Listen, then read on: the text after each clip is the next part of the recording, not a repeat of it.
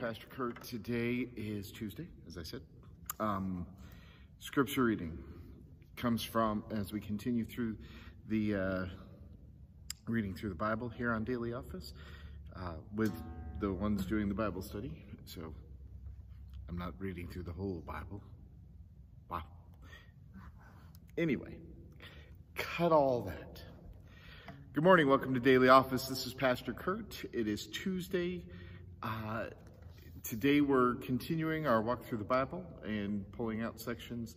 We are in 2 Kings chapter 20, beginning in verse 1. It says, In those days, Hezekiah, who was the king, became ill and was at the point of death. The prophet Isaiah, son of Amos, went to him and said, This is what the Lord says, Put your house in order because you are going to die you will not recover. Hezekiah turned his face to the wall and prayed to the Lord. Remember, O Lord, how I've walked before you. I've been faithful and with wholehearted devotion, and I've done what is good, is good in your eyes. And Hezekiah wept bitterly.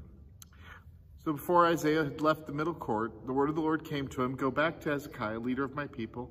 This is what the Lord, the God of your father David, says I've heard your prayer and seen your tears. I will heal you. the third day from now, you'll go up to the temple of the Lord, and I will add 15 years to your life. Will deliver you and this city from the hand of the king of Assyria. I will defend this city for my, my sake and the sake of my servant David.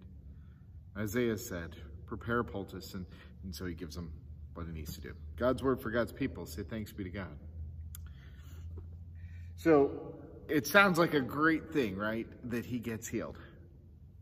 However, two things happen in this in the book um, that indicate that it may not have been the best thing. First thing, at the end of chapter 20, envoys from Babylon arrive, and they they get there, and Hezekiah has a moment of arrogance, and he shows them everything he has. And they go back and they tell their king, this is a place we probably ought to want to go and conquer eventually. And so the other thing is, the next king who's, who reigns is Manasseh, or Manasseh. Um, and he's 12 years old when he begins his reign.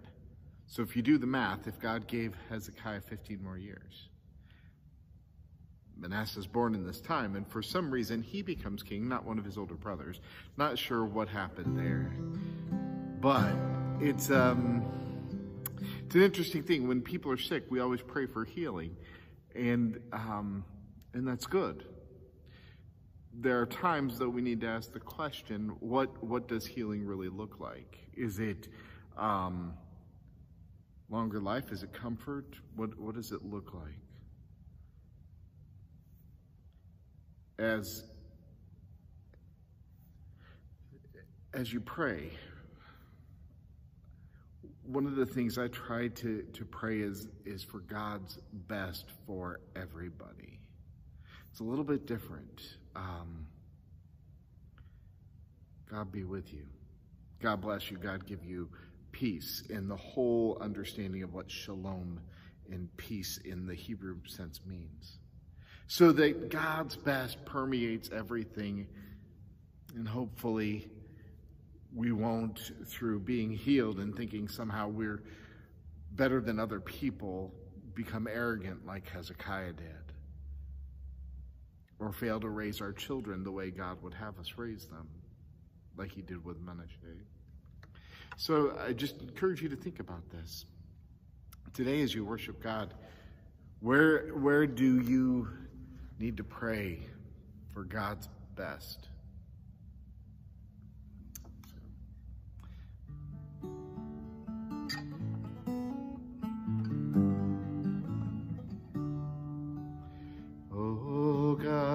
My God, and I will ever praise you.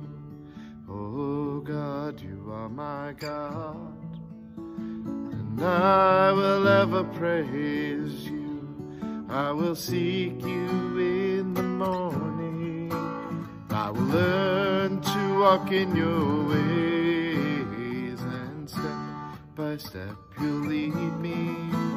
I will follow you my days. Lord, I will follow you all of my days. Lord, I will follow you all of my days. And step by step You lead me. And I will follow you all of my days.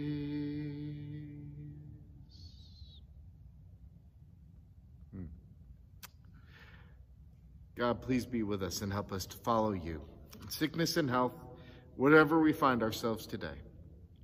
And let your best be for us. In Jesus' name we pray. Amen. God bless you. I hope you have a great day today. We'll see you tomorrow on Daily Office.